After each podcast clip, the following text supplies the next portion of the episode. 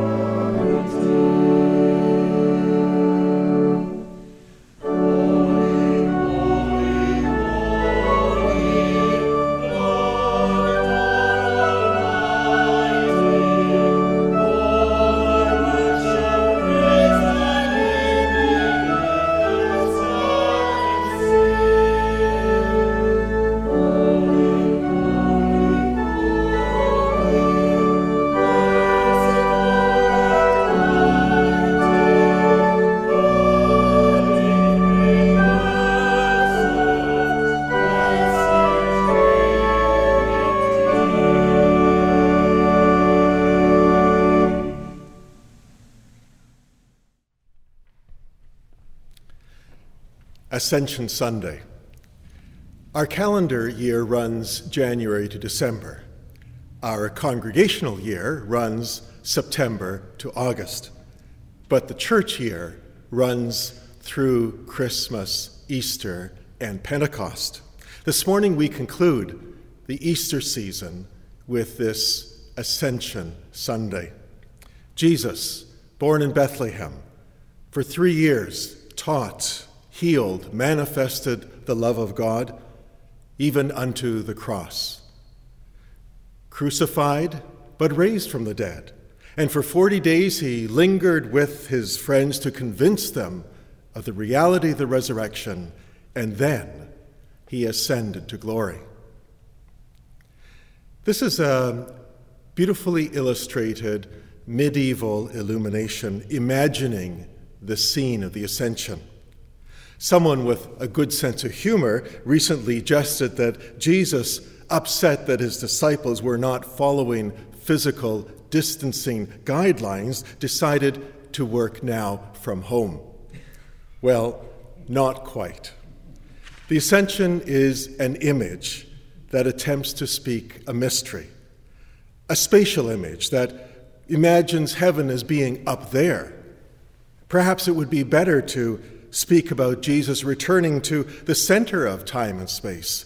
But be that as it may, the point of the ascension is that Jesus has opened up a way for humanity to follow him into the full presence of the Holy One, to follow him from this world into another, from this life into the next to follow him home. I invite you to read with me selected verses from Psalm 47. Clap your hands, all you peoples. Shout to God with a cry of joy. For the Lord Most High is to be feared, the great sovereign over all the earth. God has gone up with a shout. With the sound of the ram's horn. Sing praises to God, sing praises. Sing praises to our sovereign, sing praises. For God is sovereign over all the earth. Sing praises with all your skill. God reigns over the nations and sits upon the holy throne. The nobles of the peoples have gathered together with the people of the God of Abraham. The rulers of the earth belong to God, who is highly exalted. Amen.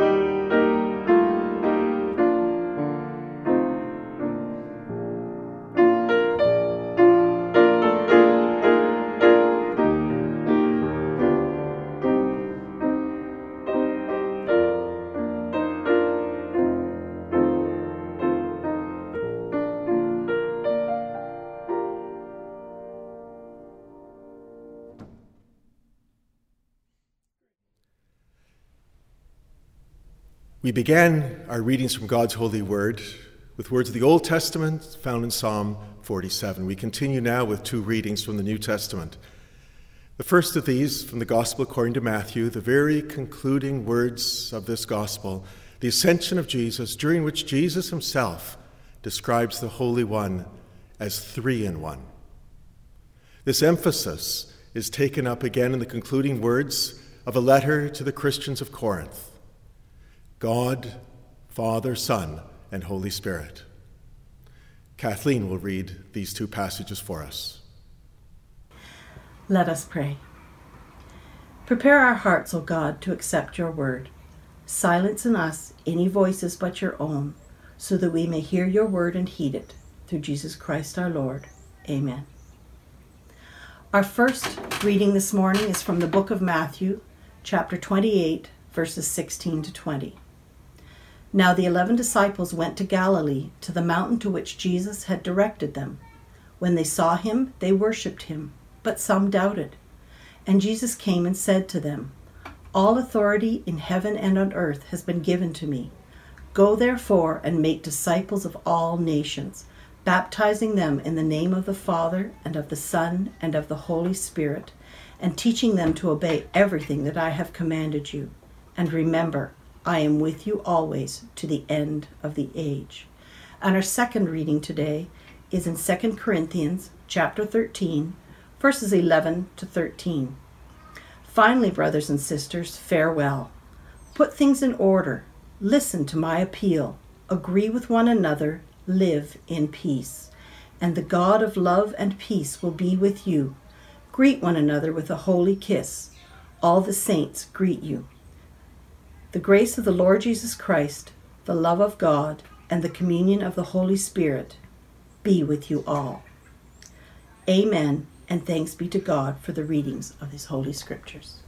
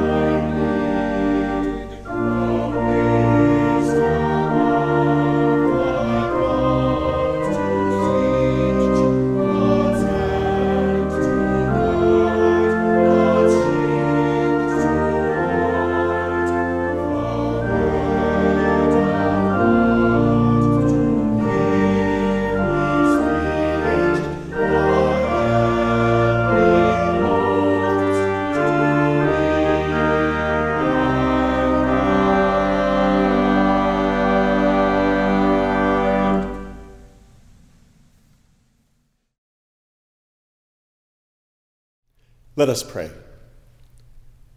Lord God, may the words of my mouth and the meditations of our hearts be found now acceptable in your sight, you who are our rock and our Redeemer.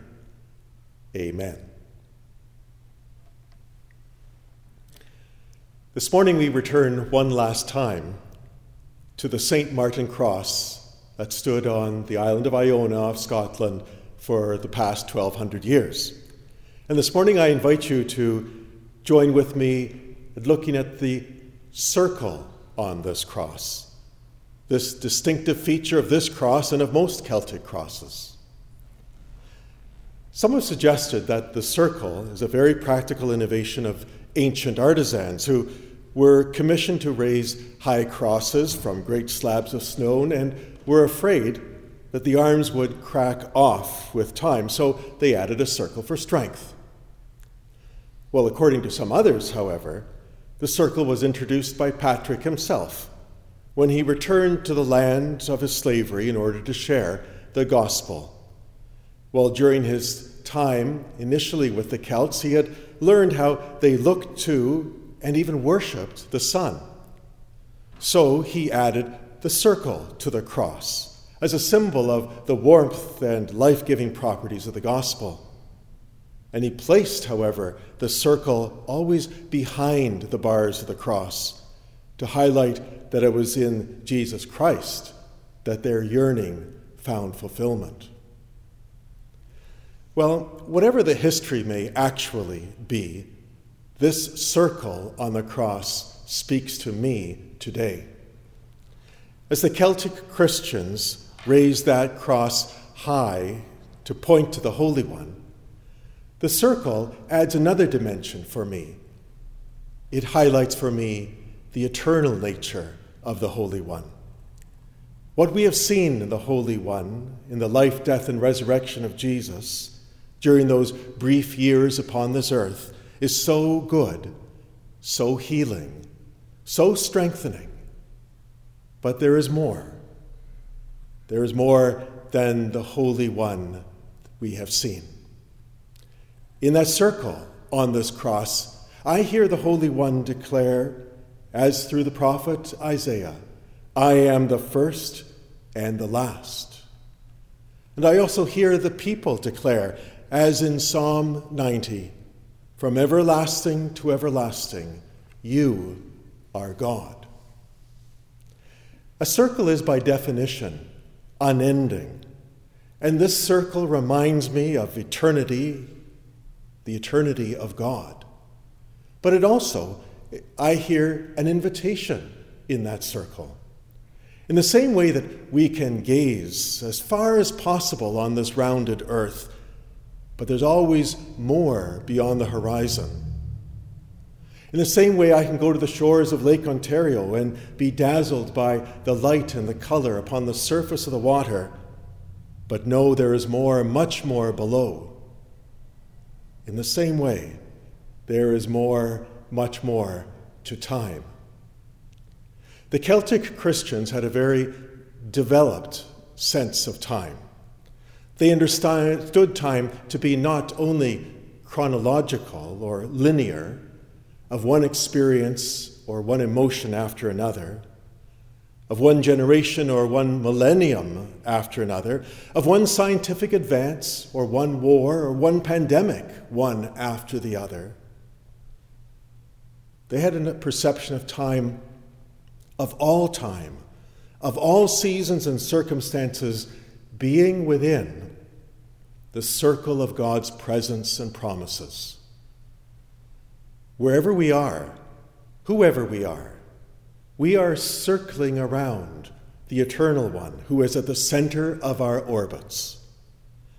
They understood that at the heart of time, at the heart of experience, there is God and the love and blessing of God known in Jesus Christ.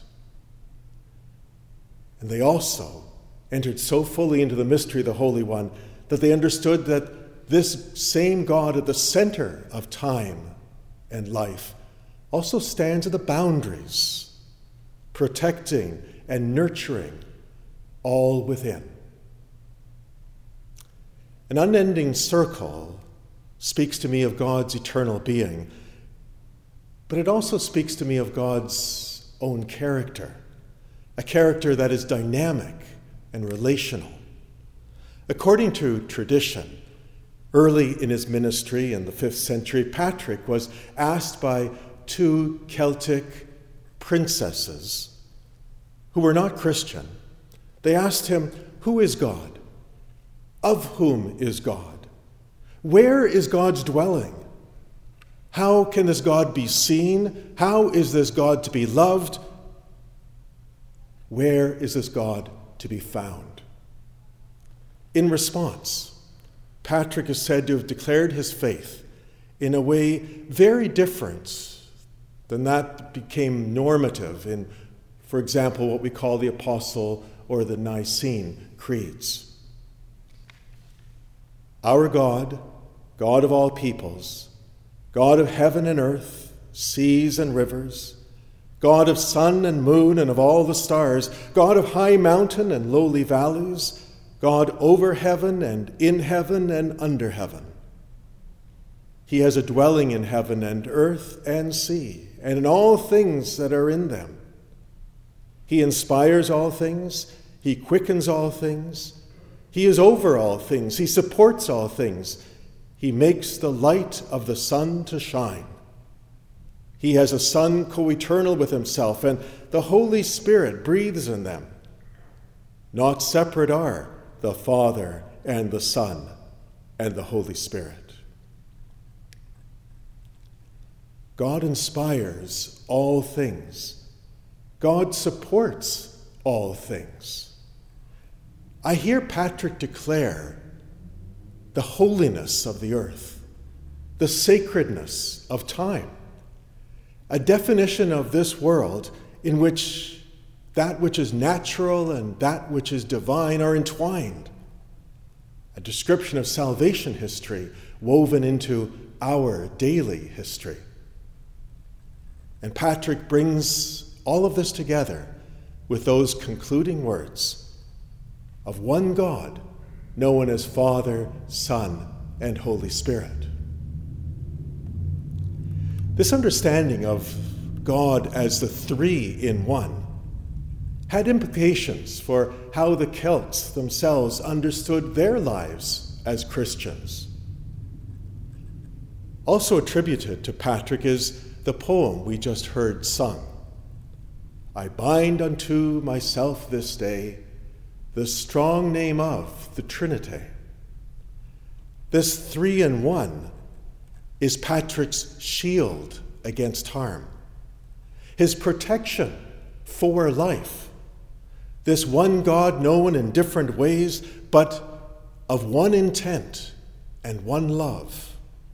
The Creator caring for us, the Savior living for us, the Spirit accompanying us. And as with God, within God's own being, a community of love and life. As within God's own being, not monolithic, but conversational and dynamic, mutually respectful and mutually committed. So are God's people to live as God lives. So are God's people to live in community. And in fact, the more community we live in as human beings, holding together diversity of expression with unity of love, the more we know and honor the God of community, Father, Son, and Holy Spirit. This circle speaks to me of God, the eternal one who fills all time and every dimension of every day, a circle that speaks to me of the one true God who is Trinity, and the call for us as God's people to live in this time and this place in community. I'll conclude now by inviting you to hear with me both these dimensions as developed by Celtic Christians in some of the prayers of their tradition. Think about a woman in a small hut in the outer Hebrides, who starts her day by splashing her face with three palmfuls of water the palmful of the great God of life, the palmful of the Christ of love, the palmful of the Spirit of peace, triune of grace. And follow her as this woman now goes to make her bed. I make this bed in the name of the Father, the Son, and the Holy Ghost, in the name of the night we were conceived, in the name of the night that we were born in the name of the day we were baptized, in the name of each night, each day, and each angel that is in the heavens. And this woman goes from her bed to kindle the fire.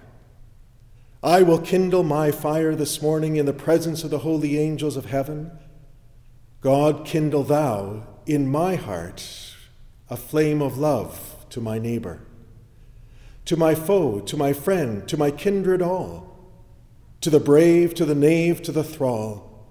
O Son of the loveliest Mary, from the lowliest thing that liveth, to the name that is highest of all. The prayers of these Celtic Christians are not some formal exercises or routines. Their prayers are a way of life. Life that is lived with the Eternal One at the center and upon the boundaries. Within God's encircling arms they live.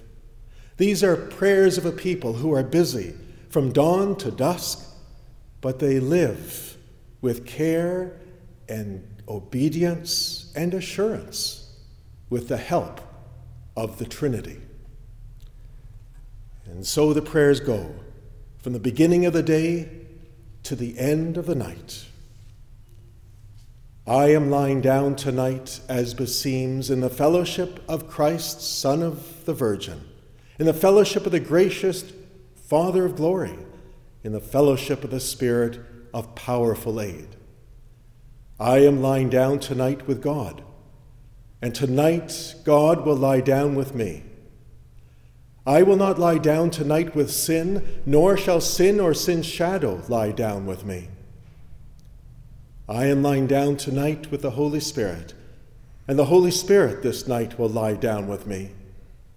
I will lie down this night with the three of my love, and the three of my love will lie down with me.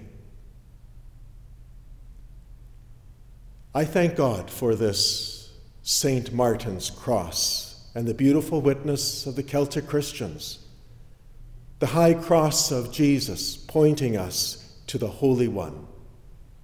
The engravings upon this cross speaking of the presence of God woven throughout our daily lives. And at the heart of this cross, at the intersection of its beams, a mother holding a child, God holding us. And the location of this cross, out in the open, declaring that the Holy One is known in that other book also, that book of creation. And that circle, reminding us of eternity and community, of both God and Christians. So may it be. Circle us, Lord. Keep faith within, keep hatred out. Keep joy within, keep fear out. Keep peace within, keep worry out. Keep light within, keep darkness out. May you stand in the circle with us today and always. Amen.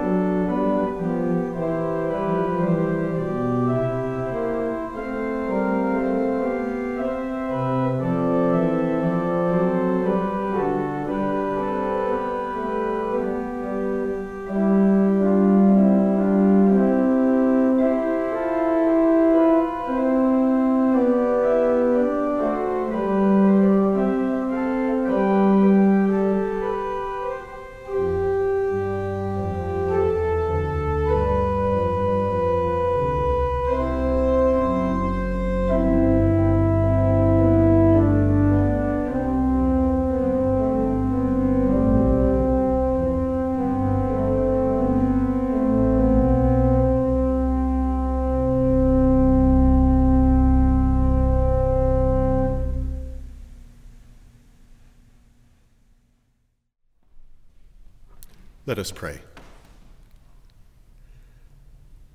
O God Most High, as daffodils and tulips open their beauty, as the birds greet the morning with their song, we now begin this week opening our lives to your presence and lifting up to you our praise. We praise you for this world of wonder in which you've placed us. We praise you that Christ has ascended and that he alone is the Lord of our lives. When we're overwhelmed or afflicted, He is our hope and trust.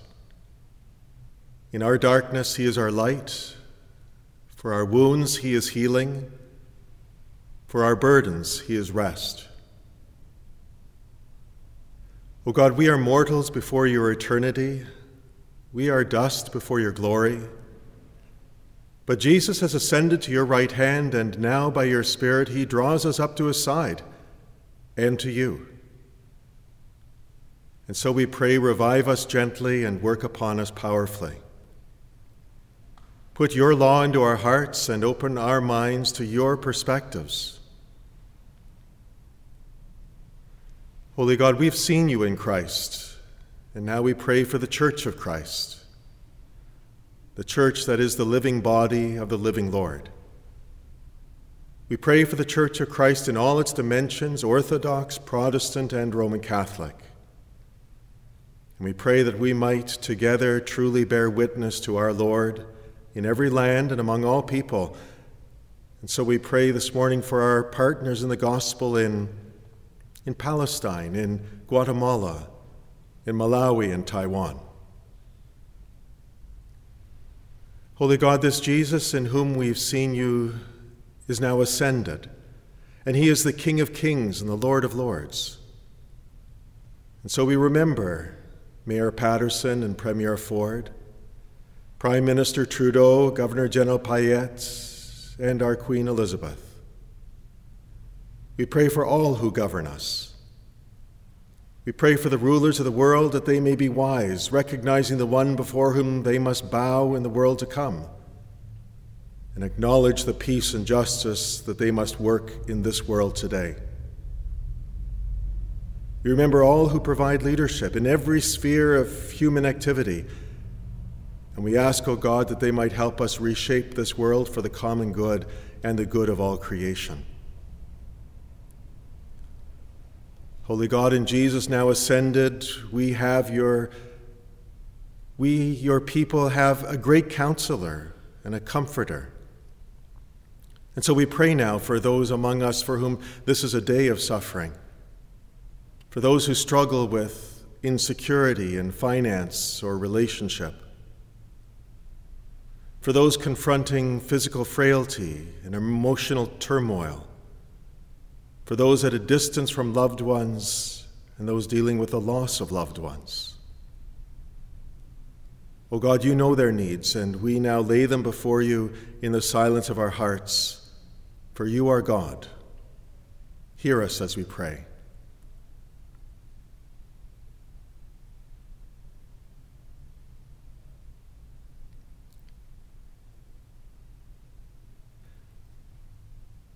Eternal God, we offer up to you these our prayers. In the name of Christ, through the intercession of Christ, and in the fellowship of the body of Christ, he who is our ascended and living Lord. So all glory be to you, Father, Son, and Holy Spirit, this day and always. Hear us as we continue together in the words we have been given. Our Father, who art in heaven, hallowed be thy name. Thy kingdom come, thy will be done on earth as it is in heaven. Give us this day our daily bread, and forgive us our debts as we forgive our debtors and lead us not into temptation, but deliver us from evil. For thine is the kingdom, the power, and the glory forever. Amen.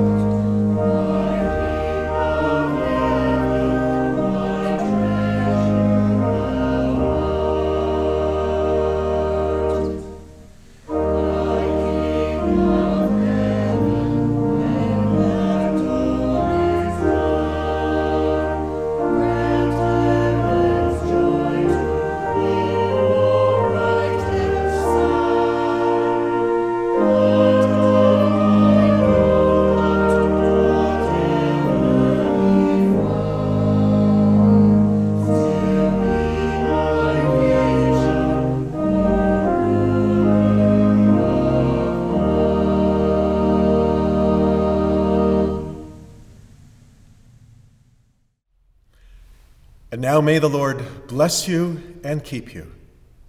May the Lord be kind and gracious to you. May the Lord lift up his favor upon you and grant you peace this Ascension Sunday and always. Amen.